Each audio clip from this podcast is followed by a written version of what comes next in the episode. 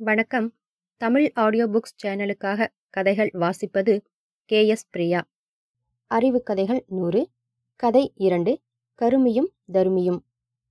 ஓர் ஊரில் இரண்டு பெரும் செல்வர்கள் வாழ்ந்து வந்தனர். ஒருவன் தருமி மற்றவனோ கருமி.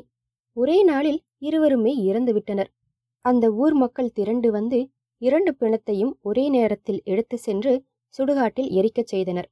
இரண்டு சடலங்களும் தனித்தனியேதான் எரிந்து கொண்டிருந்தன. அப்போது தருமையின் உடலைச் சுற்றி சூழ்ந்து ஊரில் உள்ள யாவரும் ஐயோ அள்ளி கொடுத்த கை எரிகிறதே இன்சொல் கூறி வாழ்த்திய வாய் எரிகிறதே எல்லோரும் வாழ எண்ணிய நெஞ்சு எரிகிறதே என்று ஊர் மக்கள் அழுது புலம்பிக் கொண்டிருந்தனர். ஆனால் கருமியின் சடலம் எரியும் இடத்திலோ ஒருவர் கூட இல்லை.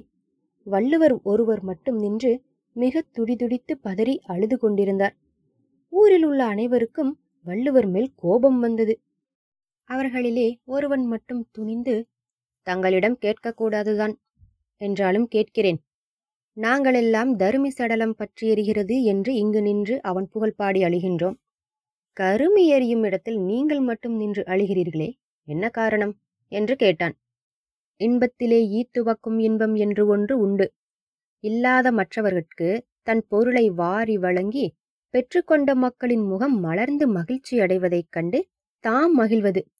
அந்த இன்பம் எப்படி இருக்கும் என வாழ்நாள் முழுவதும் செய்து மகிழ்ந்து சவித்து போய் எறிகிறான் தருமி. இந்த பாவி பயலோ கருமி அவ்வின்பம் எப்படி இருக்கும் என்று அறியாமலேயே மறித்து எறிகின்றான். ஐயோ அலறி அளவேண்டிய இடம் அதுவல்ல இது என்றார்.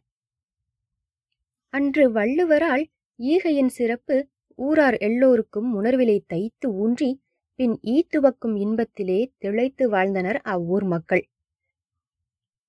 இக்கதை மூலம் நாம் இன்று அதை உணர்கின்றோம். நாம் அப்படி வாழ்கின்றோமா? இனியேனும் வாழ்வோமா? என்று சிந்திப்போம்.